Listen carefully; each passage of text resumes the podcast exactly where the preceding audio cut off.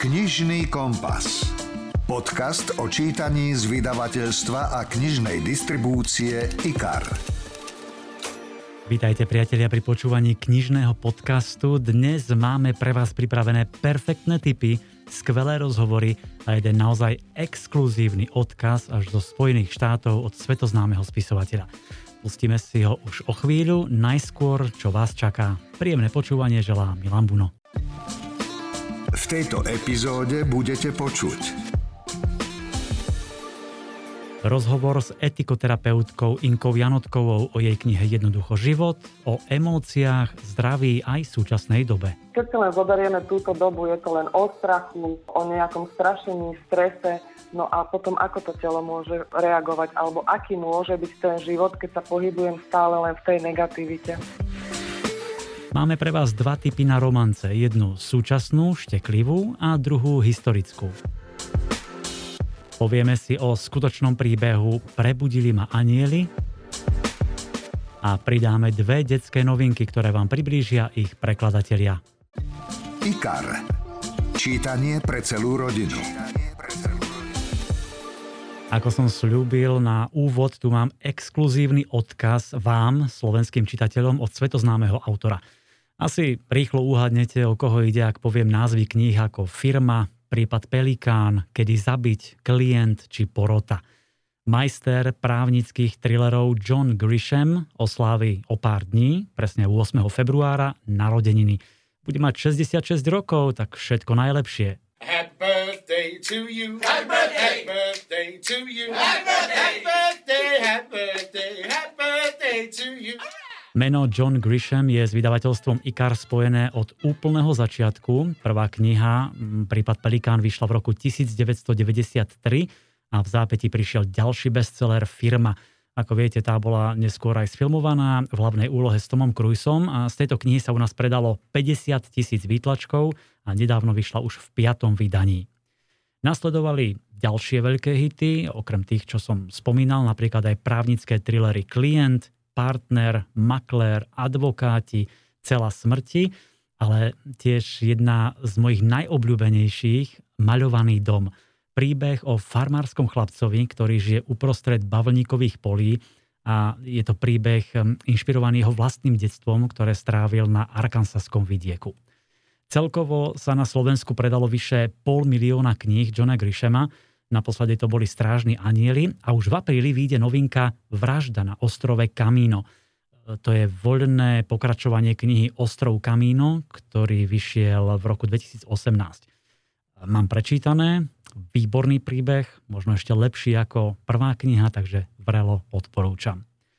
Tešte sa teda na nového Grishema a ako budete počuť v exkluzívnom odkaze, John pracuje na ďalších kúskoch – Takže tu je John Grisham pre náš knižný podcast. Hello, I'm John Grisham. Uh, uh, Ahojte, volám sa John Grisham. Sedím vo svojej pracovni v meste Charlottesville, štát Virginia v USA. Za mnou je polička naplnená kópiami zahraničných prekladov mojich kníh. Som poctený a mám veľkú radosť, že moje knihy vychádzajú vo viac ako 50 jazykoch a že jedným z nich je aj slovenčina including Slovak in Slovakia. Uh, Na Slovensku ich už veľmi dlho prekladá a vydáva vydavateľstvo IKAR z Bratislavy. Naozaj sa teším z toho, že mám toľko slovenských čitateľov. Dúfam, že jedného dňa vás bude môcť navštíviť. Neviem presne, kedy to bude, lebo teraz sa kvôli pandémii nikam nedostaneme a asi potrvá ešte dlho, kým budeme môcť zase cestovať ale dúfam, že jedného dňa budem môcť prísť na turné do východnej Európy a snáď sa s vami aj osobne pozdraviť. Ďakujem, že kupujete, čítate a vychutnávate si moje knihy.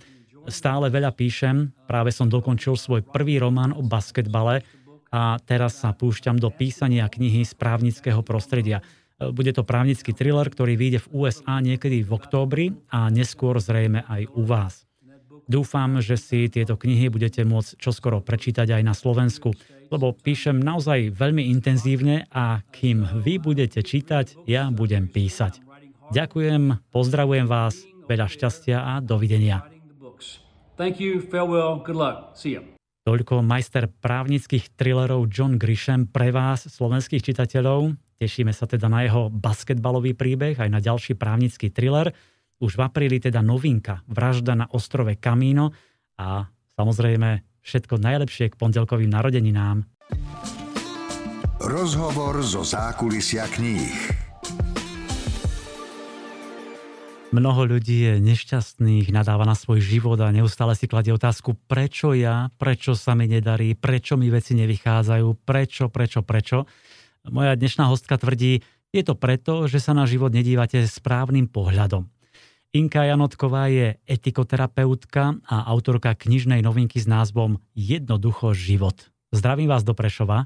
Príjemné popoludne želám.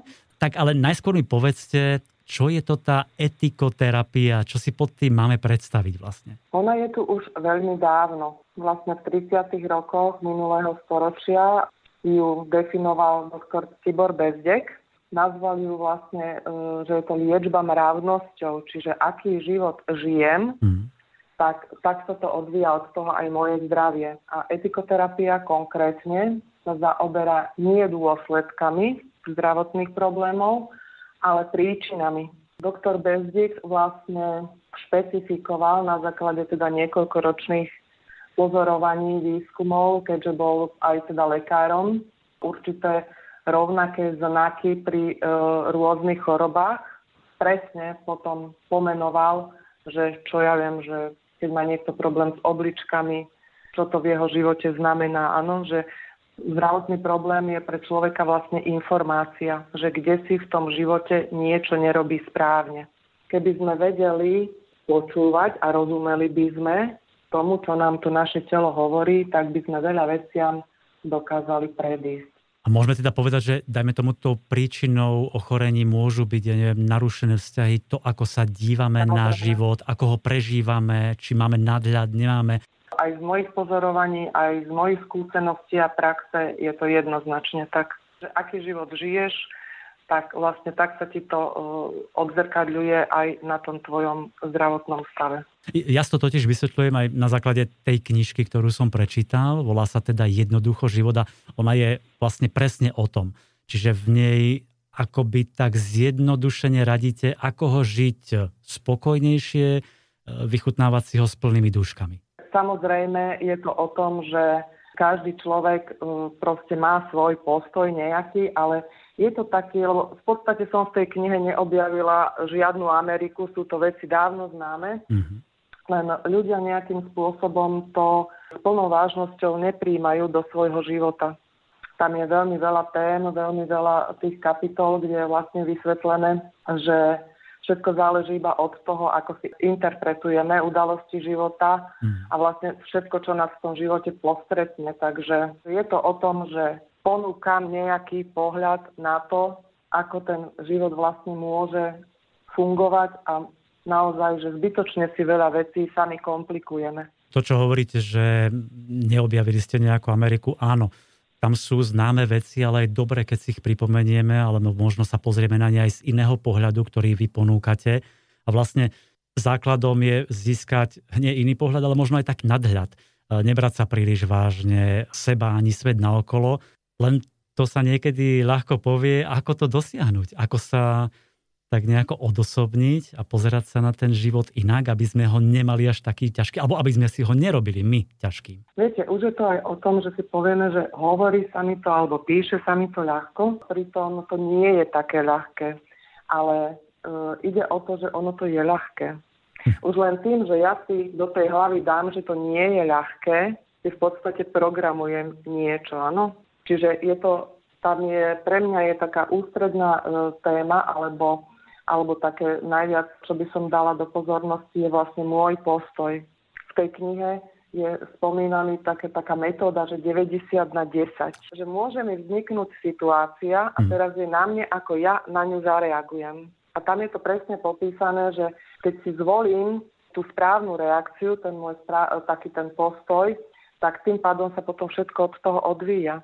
Keď si len zoberieme túto dobu, je to len o strachu, o nejakom strašení, strese, No a potom ako to telo môže reagovať, alebo aký môže byť ten život, keď sa pohybujem stále len v tej negativite. čo vysielam, to priťahujem, áno. Čiže je to presne o tom, ja keď si naprogramujem nejako, že ten život mám ťažký a že, že sa mi e, len niečo negatívne deje, tak ono je to potom o tom, že dobre, no tak takto si to želáš a tak to máš. Inak ten princíp 90 na 10 sa mi naozaj veľmi páči, lebo áno, tých 10% je nejakých objektívnych, nevieme ich ovplyvniť, ale často nasledujú tie naše reakcie a nimi ovplyvňujeme ten svoj život, to svoje prežívanie, ten svoj pohľad na, na svet na okolo a ľudí na okolo. Mne sa veľmi e, páčilo, keď ste napísali, že nepotrebujete veľa a ešte viac, ak si niečo plne vychutnávate, stačí vám málo, len v dnešnej dobe materializmu možno aj ťažko dosiahnutelné. Nie je to vôbec ťažko dosiahnuť a v tej knihe som citovala jednu úžasnú osobu, mhm. ktorá mi veľmi pomohla na tej mojej ceste a ona povedala, e, ľudia strácajú schopnosť vidieť veci, ktoré sú prírodzené a to len preto, lebo veria viac v hmotu ako v duchovnosť. Civilizácia v nás zabíja dary Boha. A od tohoto presne by som sa odrazila. My sme sa nejako nastavili a iba my to môžeme zmeniť. Ja nehovorím, že to potrebuje byť do 24 hodín a že sa to zmeniť do 24 hodín, potrebné je začať aspoň premýšľať nad tým, že čo by som ja v tom svojom živote mohla naozaj niečo zmeniť. Áno, už len treba začať nejako inak reagovať. Poviem jednu príhodu, ktorá sa mi včera stala práve. Kamarát mi napísal, že mi blbo začal deň, lebo napriek tomu, že išiel opatrne, tak ho to zviezlo do priekopy. Hmm. A mal z toho blbý pocit. A ja hovorím, bože, ale ty si dostal úžasný dar. Ale že to ako myslíš? No tak, že napriek tomu, že ťa to zviezlo do, do priekopy, tebe sa vôbec nič nestalo. To je o Čiže tom pohľade na život, ako sa nám budeme to dívať. To je ten postoj, ako ja zareagujem hmm. na to, čo sa mi vlastne v tom živote deje.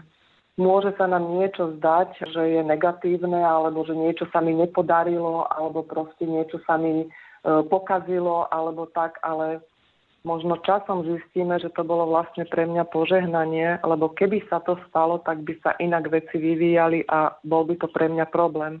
Čiže preto ja tam aj píšem v tej knihe, že skúsme plávať po tom prúde, lebo viete, ono sa hovorí, že keď budeš plávať proti prúdu, posilní ťa to. No ale plávajte proti prúdu 60 km alebo 100 km. Príde tak vysilený, že vás to úplne položí. Áno, je to určite o tom, ako sa dívame na ten, na ten život, ako ho vnímame a možno aj tak sa nám podarí spomaliť a začať si vychutnávať e, ten každý deň. Inak vy ste napísali v tej knihe jednu zaujímavú vetu. Naozaj každý človek má v sebe niečo dobré, len to treba vedieť nájsť. Ja to vnímam tak už dlhé roky. Moja manželka mi väčšinou na to odpovie, že nebuď naivný, nie všetci ľudia sú dobrí, mnohí chcú len využívať, zneužívať zviesť sa potom druhom? Mm, keď mi niekto ubližuje, no tak je na mne, že alebo niekto ma využíva, ale veď to je, tam je pekne, možno aj viackrát spomenuté, že iní si ku mne dovolia iba toľko, koľko im dovolím ja. Áno. Keď mňa niekto permanentne mňa treba podvádza alebo mi ubližuje, je to o mne, lebo si to nechám. Zase je to postoj k tej veci, áno? Tak si poviem, že nie, už stačilo. Zaujalo ma, že ste povedali slovo, že že mali by sme spomaliť. A tam to presne začína. Vychutnávať si. Veľa chodím pešo a vnímam oblaky. Áno, aké sú. Dnes som si fotila primrznutý sneh na stromčekoch. Áno, to sú také krásne detaily a tí ľudia si fakt to len mobily v rukách, idú po ulici, to vidíte že proste nevšíma si človek človeka, nevšímajú si veci okolo seba a toto je presne o tom. Čiže veľmi dobre ste povedali, že spomaliť. Viete, e, mne sa veľmi páčilo, že ste boli taká, hneď v úvode tej knihy, taká osobnejšia, lebo tam píšete o svojom nelahkom detstve, respektíve o rodičoch, od ktorých ste si neužili veľa lásky. Otec bol, ak si spomínam, agresívny, išiel z neho strach. Od mamy ste sa zasa nedočkali lásky, ani tým, tých pohľadení, ani, ani nejakých typických rozhovorov mama-dcera. Napriek tomu ste časom zistili, aké veľké dary vám dali. No, ako dieťa som to samozrejme takto vnímala, lebo cez tej kamarátky, tam ste videli, že to inak funguje, tak vám to tak bolo ľúto, áno. Potom, keď som začala sa zaoberať týmito vecami tak do hĺbky, tak som zistila, že vlastne aj to, čo sa mi dialo, bolo pre niečo. Napríklad pre to moje uvedomenie, že naozaj sú to dary. Lebo vidíte aj vo veľa rodinách, že deti majú všetko a potom tým pádom Tam sa strácajú také tie prírodzené hodnoty, láska, úcta. Čiže ja osobne som si to takto premenila na takéto dary a, a takto aj vnímam, že všetko, všetko, čo mi prichádza do života, je pre mňa veľmi, veľmi e, pozitívne, pretože vždy to má nejaký význam. Že vás to vlastne aj lepšie možno vytrénovalo do toho života, ako keby ste mali to všetko, alebo na tom vzťahu, nevzťahu mama, dcera ste videli, že takýto vzťah nechcem mať a chcem mať so svojimi deťmi oveľa lepší, krajší iný vzťah, ako som mala ja s mamou. Hej.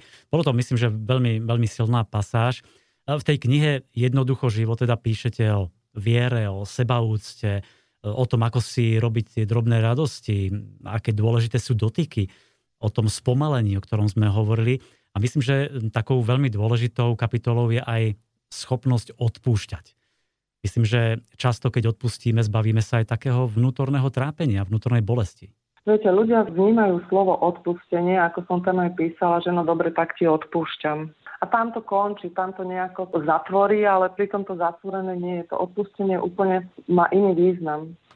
Naozaj aj veľa takých reakcií, no dobre, ale keď niekto spáchal nejaký závažný trestný čin a ja mu mám odpustiť, pozor, ja nehovorím o odpustení samotného toho činu, ale odpustiť sama v sebe, že ja už jednoducho tie emócie z toho mať nebudem. Ja sa odľahčujem, áno.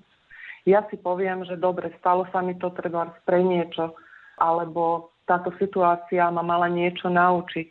Niečo som si mala uvedomiť, áno.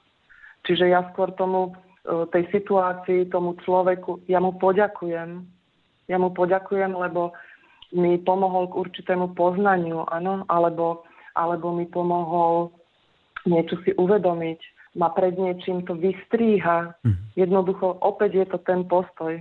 Čiže ja odpúšťam tomu človeku a ja mu vlastne za to aj ďakujem, alebo tej situácii, že mi prišla do života. Viete čo, ja by som sa, Minka, vedel o tomto rozprávať ešte dlho, dlho, ale samozrejme máme nejaký ten obmedzený čas a tak teda na záver. By ste nám mali dať povedzme nejakú radu, typ, uh, ako si no neviem, vylepšiť život, ako sa povedzme zastaviť a spomaliť, o čom sme hovorili, viac si ho vychutnávať, čo by ste odkázali? Najdôležitejšie z môjho pohľadu je ten postoj k životu a hlavne tie strachy. Zbaviť sa tých strachov, lebo tie sú veľmi obmedzujúce. Tie človeku vlastne potom bránia ísť po prúde. Strach je vlastne, ako som aj napísala v tej knihe, je to len slovo. A silu mu dávame my. Čiže zbaviť sa tých strachov, jednoducho prestať sa brať vážne a prestať brať vážne aj ten život. Lebo vždy naozaj stane sa iba to, čo sa má stať. Ja to ešte na malej príhode poviem, keď moja dcera odišla kedysi dávno do Anglicka, tak kamarátka sa ma pýta, a nebala si sa ju tam pustiť? A ja hovorím, vieš čo, v živote ma ani nenapadlo, aby som sa o ňu bála. Lebo jej verím, viem, že teda čo, aká je to silná osobnosť, ja nemám dôvod. A čo sa budem bať? Vyjde z bytu, môže sa aj stať hoci čo doma, na ňu môže spadnúť skriňa. Čiže ľudia, nerobte si scenáre, ktoré ani nemusia nastať. Veľmi premýšľame, čo bolo, čo bude, ale zabudáme premýšľať tu a teraz. Takže buďte v realite prítomní pri tom, čo sa vám deje teraz a tu a vychutnávajte si každý jeden okamih svojho života. Každý jeden. Takže počuli ste viac nadhľadu, menej strachu a obáv, možno viac odpúšťať. Proste na všetky situácie v živote nejako reagujeme a tieto situácie nás výrazne ovplyvňujú, či už je to, to naše vnútorné nastavenie, emócie, vnímanie každodenného života. Takže zjednodušene náš život bude možno taký, aký si ho sami spravíme. Máme ho pevne v rukách a to je podľa mňa aj odkaz tej knihy Jednoducho život, o ktorej som sa zhováral s jej autorkou Inkou Janotkovou. Ďakujem pekne. Želám príjemný zvyšok dňa. Počúvate podcast Knižný kompas. Ak máte v domácej knižnici voľné miesto a potrebujete ho zaplniť, tu je pár tipov pre vašu inšpiráciu. IKAR. Čítanie pre celú rodinu. Návrh, Omyl a Skóre. To sú tri knihy, ktoré vyšli v Slovenčine od L. Kennedyovej a ktorými si absolútne získala srdcia vás, slovenských čitateliek. Jej séria Off Campus je vzrušujúca, zábavná, veľmi emotívna a určite si vychutnáte aj skvele napísané dialógy. Teraz pribudla do série štvrtá kniha s názvom Cieľ, v ktorej spoznáme Sabrinu a Takera. Vysokoškoláčka Sabrina má svoju budúcnosť jasne naplánovanú. Najskôr doštuduje, spromuje, zabuduje na práve a získa skvele platenú prácu v prestížnej advokátskej kancelárii. Jej útek pred hambou z minulosti však nie bez ťažkostí. Určite nepočítala so sexy hokejistom, ktorý verí v lásku na prvý pohľad. Johnovi Tuckerovi je ochotná venovať na najvýš len jednu vášnivú noc plnú nehy, ale niekedy stačí aj jediná noc, aby sa váš život zmenil od základov.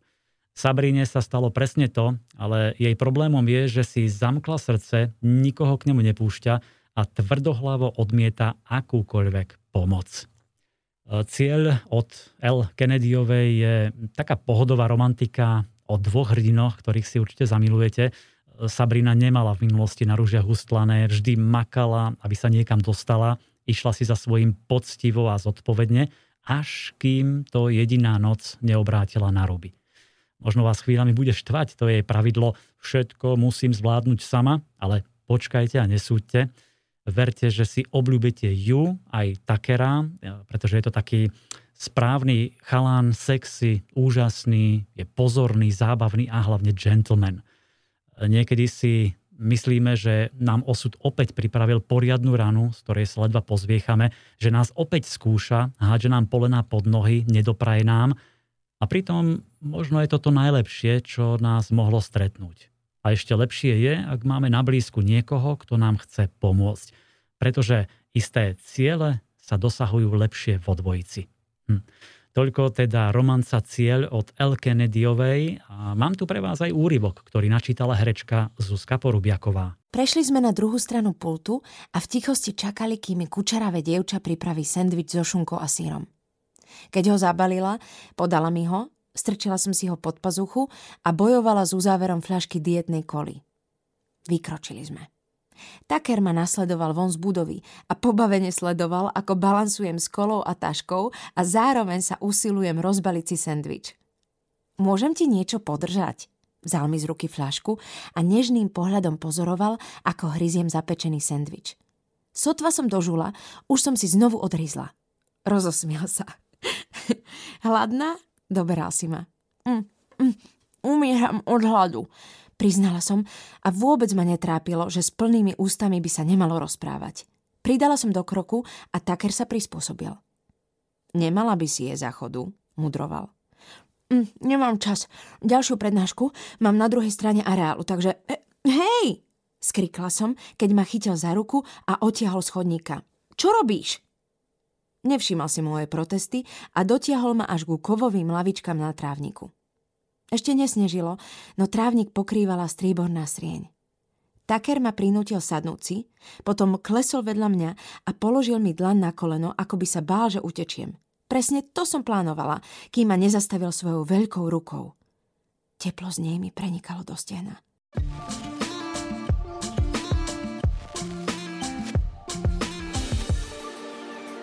Pri romantike zostaneme, ale tento raz sa vyberieme do Anglicka prvej polovice 19. storočia.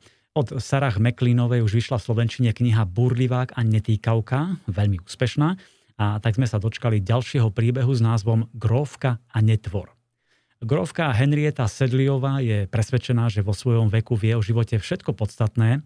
Jej hlavným cieľom je prevziať po otcovi lodnú spoločnosť, podnikať a stať sa finančne nezávislou, aby mohla žiť podľa vlastných predstav. Okolie od nej očakáva, že sa vydá a podriadi manželovi. Hm. Ďalším bodom v Henrietinom zozname na ceste za slobodou je strata nevinnosti.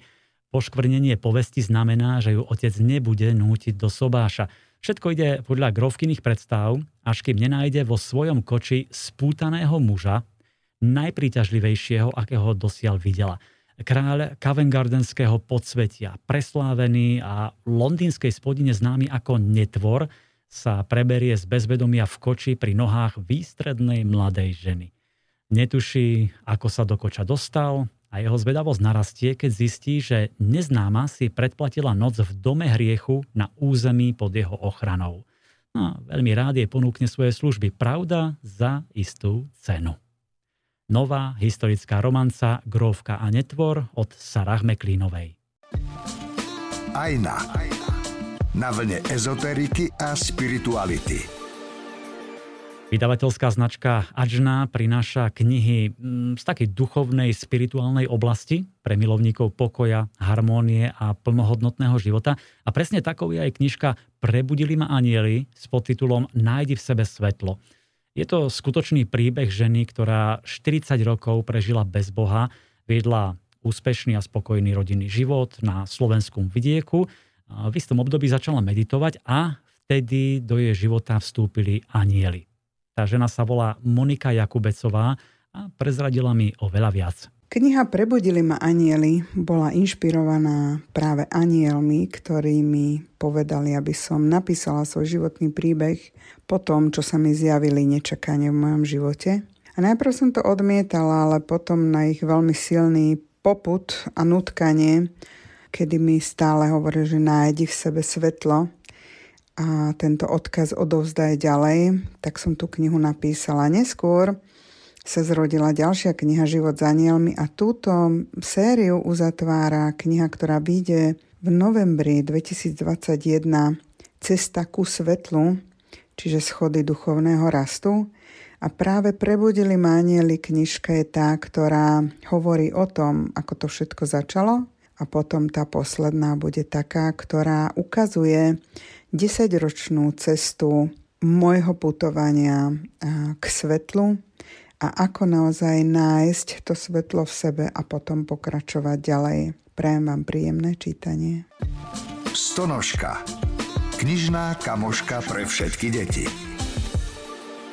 Stonožka, kamoška vašich detí priniesla ďalšie dve knižky v sérii Prieskumníci prírody. V Lani to bola Nočná obloha a hmyz a pavúky. No a teraz prebudli dve nové, ktoré opäť ponúkajú množstvo faktov, zaujímavostí a pikošiek. A to veľmi príjemnou formou, s peknými a výstižnými ilustráciami. Sú to také knižky pre deti od 6 rokov a musím priznať, že som si v nich so záujmom listoval aj ja sám. Jednou z tých noviniek sú lesy, vyše 60 strán, na ktorých sa poprechádzate po lesoch, uvidíte, čo tam rastie a aké zvieratá tam žijú, ako sa vhodne obliecť, ako vyzerajú označené chodníky. Samozrejme, je tam rozdelenie na druhy lesov a ich podoby a zahráte sa aj na lesných detektívov a zistíte, ako vlastne vzniká les. Požiadal som prekladateľov týchto knížiek, aby mi o nich povedali viac. Mariana a Matúš Hyžný. Nevždy sa podarí skobiť erudíciu s prístupnosťou v rozmerovo útlej, ale obsahovo nabitej knižke a navyše pre deti. Titulu Lesy z edície Prieskumníci prírody sa to podarilo. Les to nie sú len stromy, je to komplexný ekosystém, súzvuk jednotlivých zložiek, živých aj neživých. To je pôda prerastená koreňmi, butľavý kmeň poskytujúci útočisko, kvet veternice, volanie jelenia. Pri výprave za odhaľovaním tajomstiev našich lesov si nezabudnite pribaliť túto knižku.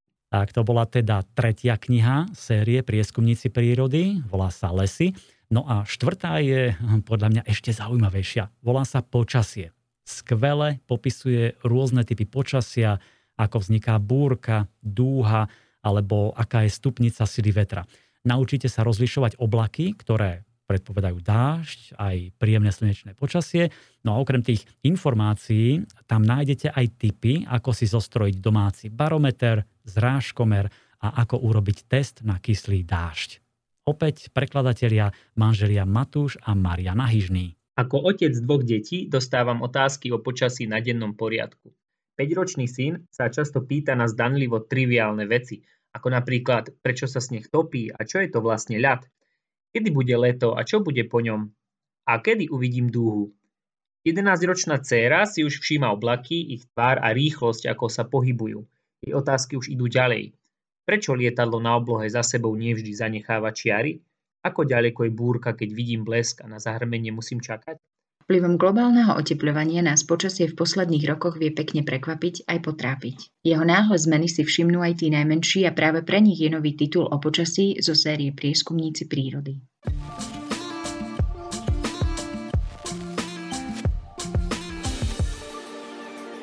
A ešte tu mám veľmi pekný tip pre deti od 4-5 rokov. Je to naozaj veľmi originálny nápad o výprave na Južný pól. Knižka sa volá Ako detko Blcha objavil Južný pól. A detko sa teda pláví do Antarktídy spolu s posádkou na obrovskom ľadoborci. Zažije mrazivú zimu, polárnu noc a vybuduje v zátoke veľryb základňu.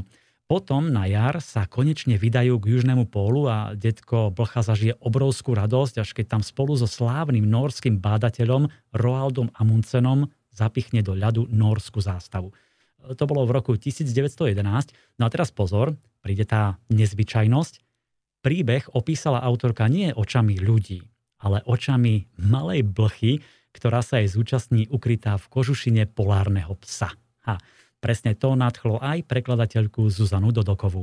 Už od začiatku ma zaujal nápad autorky a ilustrátorky v jednej osobe Štefany Marian sprostredkovať deťom predškolského veku veľmi zaujímavý obsah. Zvyčajne sa deti s podobnými poznatkami stretávajú až oveľa neskôr. Autorka teda stavila na detskú zvedavosť, na ich schopnosť rýchlo sa učiť a vyjadrila istotu, že predškoláci si dokážu veľmi dobre poradiť s podobnými obsahmi, pritom sa zabaviť a rozvíjajú aj svoju kreativitu, napríklad v hre na objaviteľov.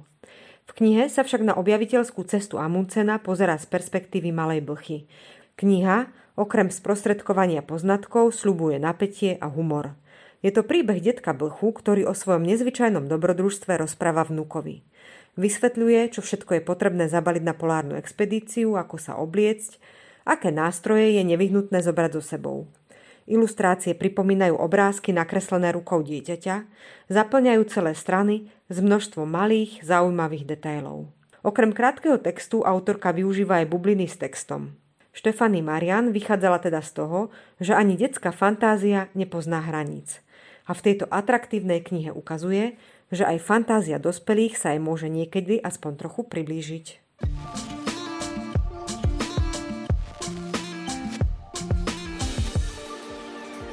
Tak ste počuli, fantázia detí je nekonečná, úžasná, bezbrehá a občas by sme si od nich mohli aj brať príklad a viac sa uvoľniť. Alebo sa aspoň začítajte do dobrej knihy a zalete si do iných svetov, do minulosti, budúcnosti a zažite veci, ktoré by ste v bežnom živote možno nemali šancu ani poznať. Verím, že sme vás inšpirovali. O týždeň vo štvrtok vám prinesieme novú nálož knižných typov a noviniek. Za pozornosť ďakuje Milan Buno. Počúvate podcast Knižný kompas.